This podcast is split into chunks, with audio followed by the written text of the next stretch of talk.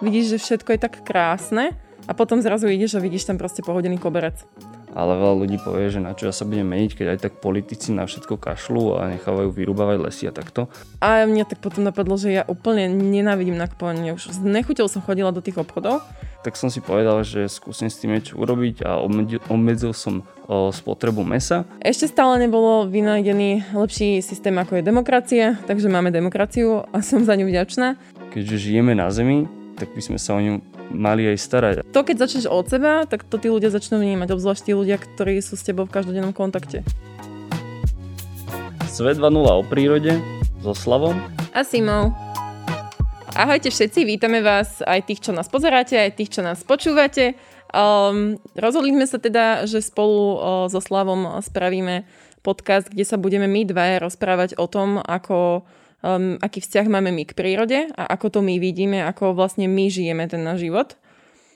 Chceli sme si nejakým spôsobom upratať naše myšlienky a preto sme si spísali zo pár otázok, ktoré aj čiastočne sa budeme pýtať našich hostí v budúcnosti, že ako vlastne oni zo svojho pohľadu, či už osobného, profesionálneho alebo akéhokoľvek smeru vnímajú prírodu a ekológiu a ako sa to dotýka ich života.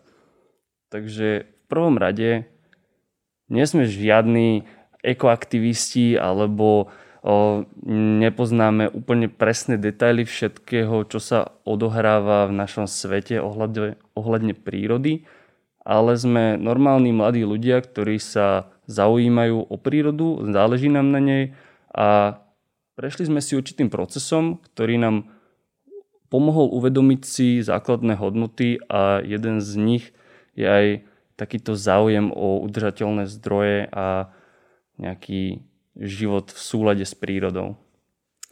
Áno, v podstate ide o to, že my chceme takouto formou preukázať ľuďom, že taký typický človek, ktorý žije ekológiou, nemusí byť ten, čo je nahý, bosý a čo jednoducho odsudzuje všetko to, čo je vyrobené z plastu alebo z nejakého neudržateľného materiálu.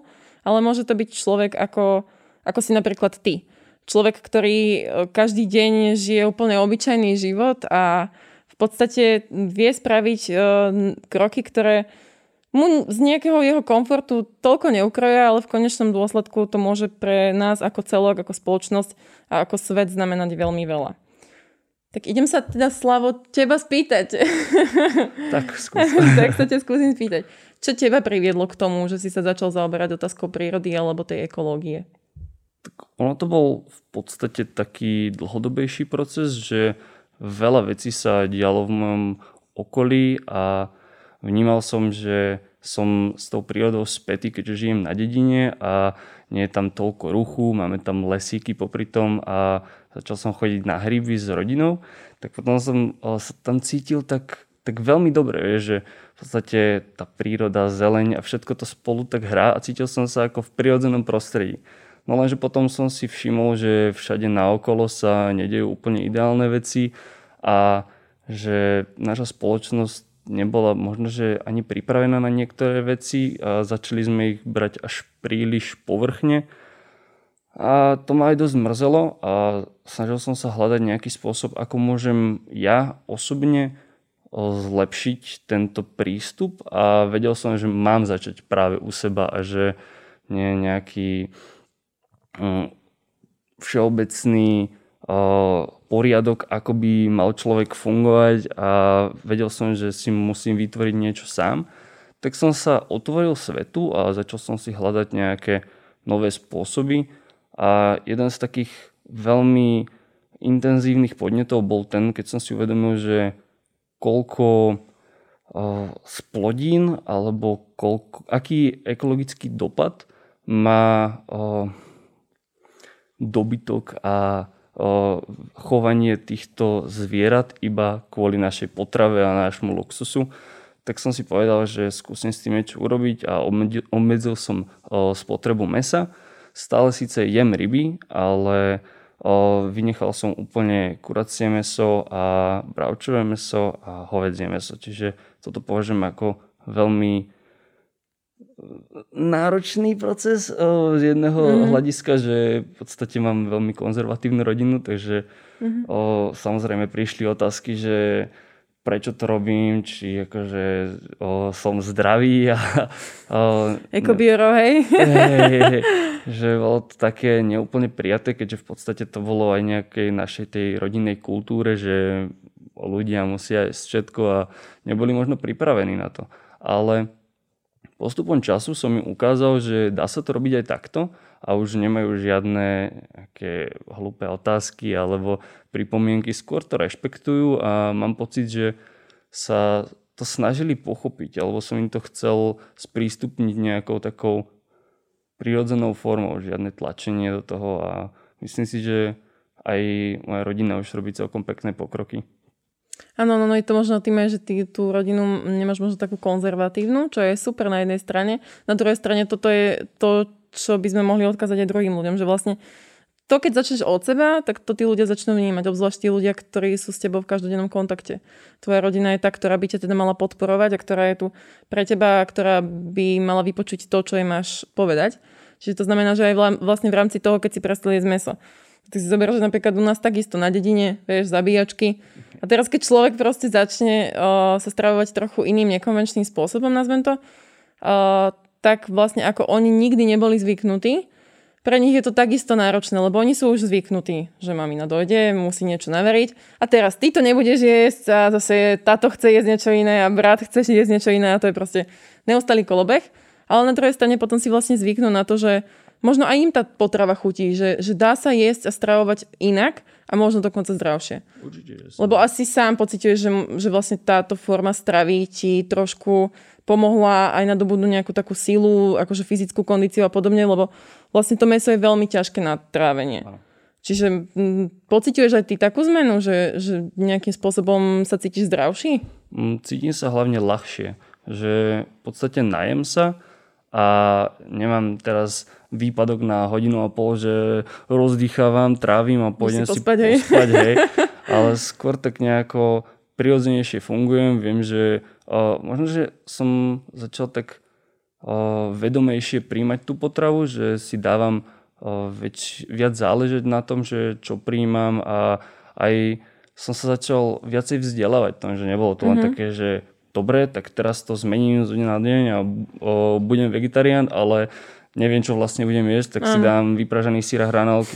Že skôr to bolo také, že dobre, tak z čoho môžem získavať toľko bielkovín, čo mi dáva mäso, alebo kde môžem nabrať tie minerály alebo tie vitamíny, čo sa to úplne jednoducho dalo zmeniť a prekopať. Len to chcelo vytrvalosť a nejaké odhodlanie a hlavne chcieť. Takže teraz ti opätujem túto otázku, pretože by ma zaujímalo, že čo teba k tomu privedlo? Čo bol ten prvotný impuls? Alebo...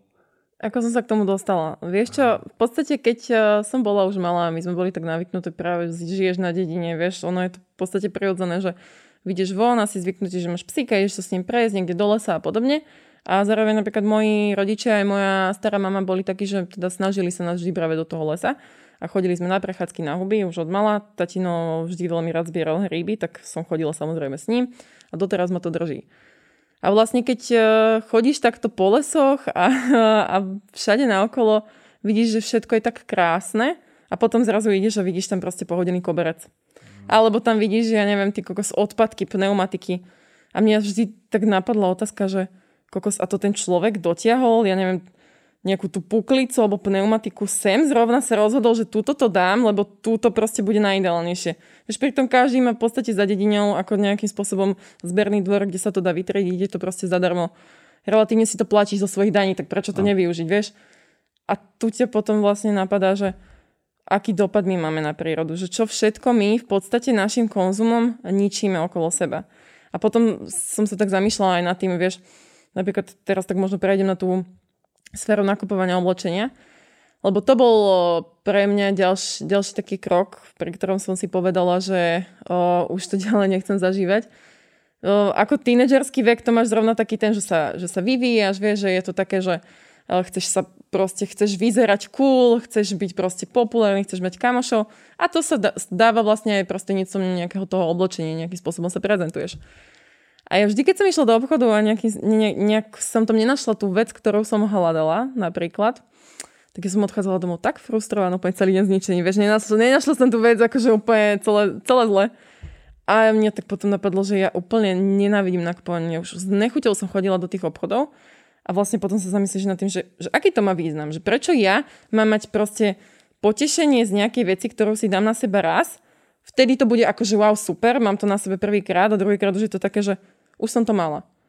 Že, takže možno aj v tomto ma to tak priviedlo k tomu, že všade naokolo vlastne ty svojim životom prispievaš k tomu, že tvoríš odpad. A už je iba na tebe, že ako ho eliminovať a čo v tvojom živote môže zmeniť a dokonca ťa to môže spraviť šťastnejším. Lebo ako ja, keď nechodím do obchodov kupovať oblečenie, tak môžem povedať, že mi je tak dobre. Nosím furt to isté, ale viem, čo si vždycky dám. Takže je to vlastne úplne super. A na druhej strane, ja si myslím, že aj teraz sa tak do povedomia dostávajú veci, ktoré sú už také alternatívne. Vieš, že tí ľudia hľadajú spôsoby, ako meniť to konvenčné nakupovanie aj v rámci oblečenia, aj v rámci elektroniky, potravín, vlastne čokoľvek. Že už teraz máme také kvantum možností, že si môžeme vybrať z 10 rôznych alternatív, ktoré sú aj ekologické. A teda musím povedať, že ten môj vzťah v prírode sa postupom času vlastne iba prehlbuje. Áno, lebo si to v podstate otvorila tomuto celému a začala si to vnímať z viacerých perspektív a hlavne, keď sa ti otvoria niektoré možnosti, tak zrazu narazíš aj na ľudí, obklopí sa nimi, čo v podstate zmyšľajú veľmi podobne a môžu ťa aj pravidelne obohacovať o úplne nové podnety. Takže týmto aj rastieš, že sa potom možno, že začneš venovať aj inej činnosti. Napríklad tu v Senici sa organizujú nejaké zbierky odpadu. Vieš, niekde sú miesta, kam ľudia pravidelne vyhadzujú, napríklad na cyklotrase. Tak každoročne cez leto býva zber odpadu tam. No ale to, čo som postrhol ako najväčšiu zmenu v našej generácii mladých ľudí, je, že si nelpíme len na tom industriálnom pokroku, ako to mohlo byť kedysi, keď neboli také výdobytky doby, ale teraz skôr nám záleží na tej kvalite toho života, že chceš si pustiť kohútik a teče ti pitná voda, čistá voda a chceš ísť do prírody a vidieť a cítiť, že všade je to tak nejako, ako to má byť, že nezačneme sa tu teraz zakopávať a nebudeme si tu robiť nejakú skládku. To mi prišlo ako veľmi smutné, keď som bol v Indii, že tam v podstate oni žijú na skladke. A nikomu to nepríde divné, pretože tam nemajú asi dostatočné vzdelanie v tomto smere a hlavne riešia úplne iné veci, ale tým, že my tu žijeme v takom komforte, tak si nevážime tie základné veci, ktoré máme a ktoré nám naša príroda ponúka.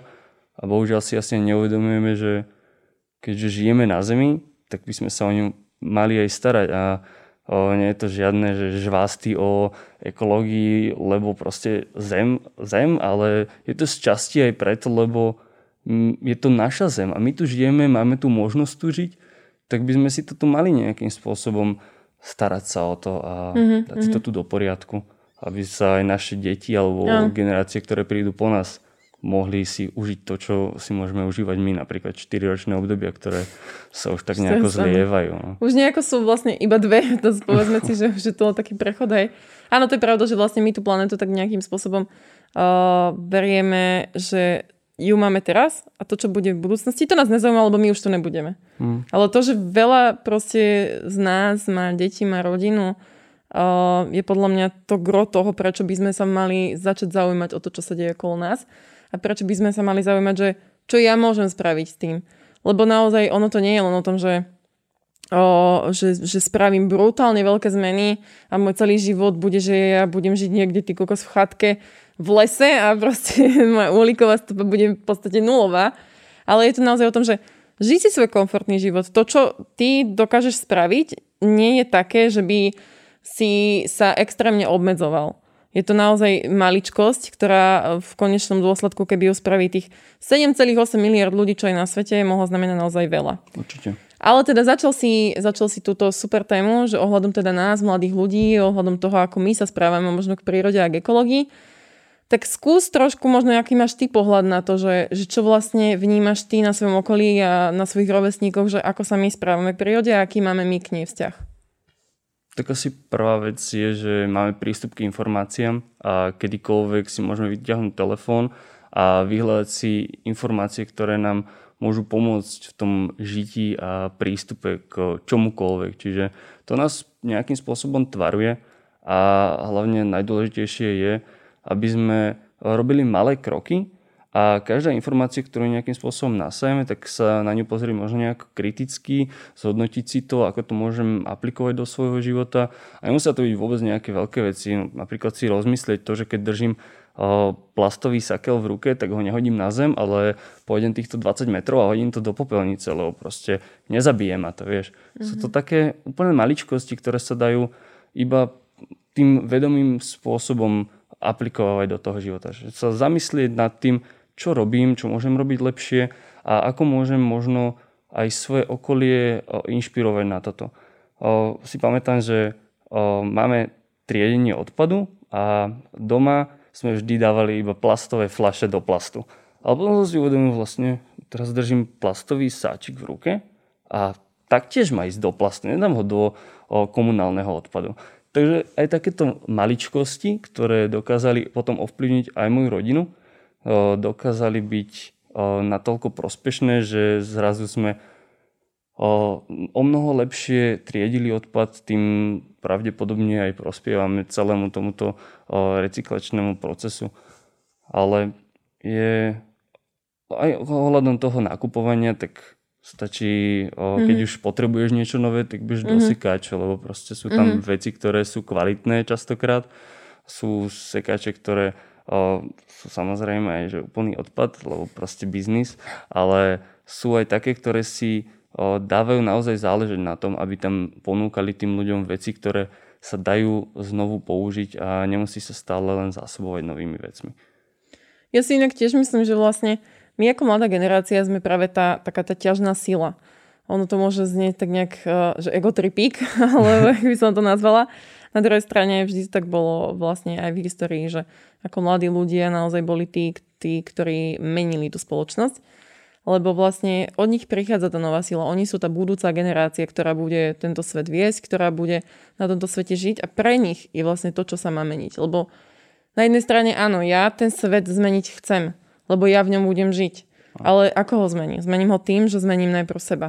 Ja nemôžem očakávať od ľudí, že budem rozprávať o tom, ako je ekológia super, ako nerobte toto, nerobte tamto, ale ja sama to žiť nebudem. Vodu káže a víno pije. Robí to strašne veľa ľudí. Ale myslím si, že my ako mladí ľudia už sme takí, že máme takéto kritické myslenie, že dokážeme si vyselektovať, ktoré informácie sú pre nás tie správne, ktoré si dokážeme overiť. Samozrejme, lebo tých zdrojov je na internete extrémne veľa a podľa mňa to overovanie tých zdrojov je gro toho vzdelávania. Lebo naozaj môžeš proste prečítať si nejaký článok o ekológii a nakoniec zistíš, že je to čistý greenwashing a v podstate ide o to, že áno, nejaký to marketingový ťah alebo podobne. Ale čo si tak všímam ja na okolí je naozaj to, že už máme taký ten záujem toho niečo zmeniť. Lebo sami si to všímame, sami to vidíme. A my sme vlastne boli ešte ako keby tí poslední, taká tá posledná generácia tých detí, ktorá zažila to, že sa mohli sánkovať, vieš, guľovačky a podobne. Ako ja to vnímam, že mne to veľmi chýba. A vnímam to ako aj na okolí, že aj mojim rovesníkom to chýba. Určite aj tebe to chýba. Ešte teraz by sme sa možno guľovali vonku, lebo akože už pred Vianocami je vlastne nič. A je to pravdepodobné, že v dohľadnej budúcnosti to tak ani nebude a možno to tak už nebude nikdy. A v podstate vnímam to, že tí mladí ľudia sú takí otvorení, sú takí tolerantní, liberálnejší naozaj, že sa snažíme meniť ten svet práve preto, lebo v ňom my sami žijeme. Áno. V podstate vždy záleží na tom, ako prístupujeme k tomu. A že či berieme zodpovedne ten svoj prístup a svoj život, aké sú tie hodnoty a čo zastávame a akým spôsobom to potom posúvame ďalej. Ale vždy tam je ten faktor toho, že robiť to úprimne, že nehľadať za tým nejaké povrchnosti alebo nejako sa snažiť pretvárať iba preto, lebo teraz je veľká vlna ekológie, tak budú všetci eko, ale je to o tom, aby k tomu tí ľudia pristupovali, alebo aby sme k tomu my všetci pristupovali zodpovedne. Tak ako teraz sa máme správať zodpovedne počas toho, keď je situácia, aká je, ale to je to, že vlastne táto situácia nejakým spôsobom sa nechcem povedať, že skončí, ale nejakým spôsobom sa ukoriguje, aby sme dokázali v nej fungovať a žiť. Ale klimatická kríza, alebo to, čo sa deje tu stále, čo tu máme v podstate každý deň na tanieri, tak to sa nezmení zo dňa na deň. A v podstate my potrebujeme robiť také tie kroky už naozaj teraz a robiť ich s tým, že začneme v podstate všetci. Lebo my nemôžeme čakať, že zmením sa ja, zmeníš sa ty a ďalších 100 miliónov, miliarda, 2 miliardy nespraví nič. Lebo jednotlivec, vždy to tak hovorím, že jednotlivec dokáže zmeniť svet, ale musí tých jednotlivcov byť viac. Ano. Lebo vlastne oni tvoria nakoniec tú spoločnosť a oni sú tí, ktorí tvoria celú tú skupinu obyvateľstva a všetkých tých ľudí, ktorí tu na tejto planete máme. Ale teda podľa mňa, aspoň ja vidím takú medzeru v tej informovanosti. Podľa mňa je veľmi podstatné, aby sa začali takéto veci rozberať trebárs už na školách, aby sa zaviedlo to, že naozaj tie deti majú nejaké vzdelávanie ohľadom ekológie aj doma. Aby tí rodičia im odovzdávali informácie, čo môžu spraviť lepšie, čo treba zrobia oni. Vieš, napríklad aj čo sa týka cestovania. OK, však ideš niekam, choď MHDčko, choď peši, nemusíš ísť autom. Raz za čas, OK, v pohode, vieš. Zase niekto treba cestuje viacej autom, niekto si zase nenakupuje žiadne oblečenie, niekto nakupuje iba v bezobalových obchodoch, niekto robí zase to, že nie je mäso a každý tú svoju stopu nejakým spôsobom môžeme skrátiť alebo zmierniť tými svojimi krokmi. Neexistuje, ako si ty na začiatku povedal, nejaký koncept toho, ako by sme sa my všetci ľudia v rámci tej ekológie mali správať. Je to o tom, že ak máš nejaký vzťah, čo myslím, že má každý, lebo predsa len v podstate my pochádzame z tej prírody, tak by si sa mal zaujímať o to, ako to s ňou bude vyzerať dnes, zajtra a v budúcnosti. Hej, určite, s týmto súhlasím. Mám pocit, že veľa ľudí je frustrovaných z toho, že aj keď oni sa môžu snažiť akokoľvek, ale veci sa musia meniť aj na takej veľmi globálnej úrovni, že samozrejme je veľa spoločností, ktoré robia už tie kroky a snažia sa to zmeniť a samozrejme v tom ich obore, ale veľa ľudí povie, že na čo ja sa budem meniť, keď aj tak politici na všetko kašľú a nechávajú vyrúbavať lesy a takto. Ale my si tam tých ľudí volíme. Vieš, ty môžeš povedať, že dobre, tak zaujímaš sa o ekológiu, tak si naštuduj nejaké programy strán, ktoré sa zaujímajú o tieto veci. A budeš napríklad tú stranu voliť práve kvôli tomu, lebo zastáva nejaké tieto tvoje hodnoty ohľadne prírody. Ale potom sa môžeš začať baviť s inými ľuďmi, ktorí možno, že tieto hodnoty nemajú nejako intenzívne zakorenené a môžeš im otvoriť túto sféru, že tak pozri, toto môže byť veľmi dobré na zlepšenie kvality nášho životného prostredia a to znamená, že tu nebudeme mať nejakú ďalšiu krízu za chvíľu, nebudú tu vznikať nejaké potopy, nebudú sa vylievať rieky alebo tak jednoducho. Mám celkom ťažké srdce na to, že máme tu krásnu prírodu, veľa stromov a nechávame sa o ne ukrátiť len kvôli nejakému zárobku a zlepšeniu života nejakých menšín.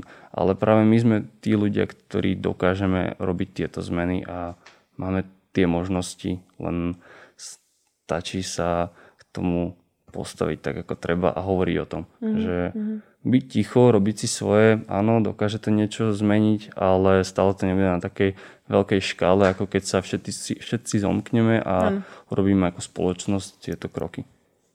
Dôležité je vlastne, áno, presne ako hovoríš, to, že spoločnosť, v podstate my všetci vzájomne ju budujeme.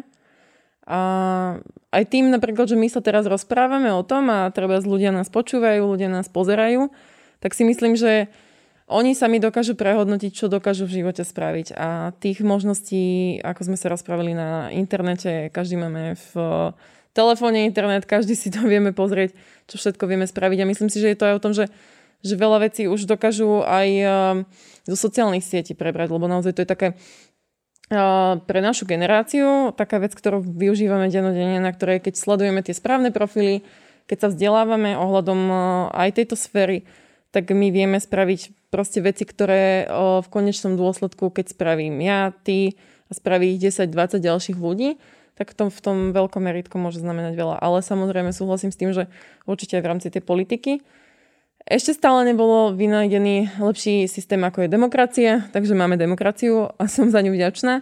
Tiež. Je to v podstate o tom, áno. My si nejakým spôsobom volíme do parlamentu ľudí, ktorí by mali reprezentovať tie naše hodnoty a záujmy. A už je potom na nás, aby sme bazírovali na tom, že toto si nám slúbil, tak to prosím splň. Čiže aj v rámci tej ekológie, áno, vybrať si stranu, ktorá nejakým spôsobom pomáha ekológii, pomáha prírode, ktorá zastáva tie hodnoty, ktoré zastávame aj my. Alebo minimálne ich má podobné a takýmto spôsobom vieme dosiahnuť vlastne taký ten vyšší cieľ.